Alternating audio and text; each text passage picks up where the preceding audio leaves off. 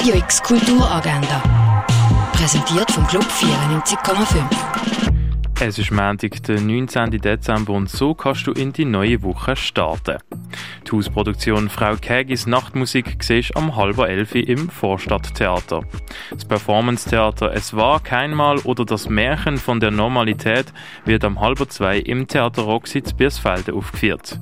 Go Kerzen ziehen in der Geschenklewerkstatt kannst du am zwei im Freizeithaus Altschwil. Eine Feierung zur Jubiläumsausstellung Special Guest Dwayne Hansen gibt's am 3 in der Fondation Bayerlo.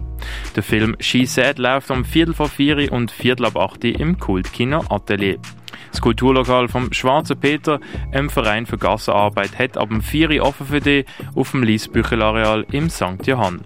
Das Ballettstück Der Nussknacker wird am halben 8 auf der großen Bühne vom Theater Basel aufgeführt.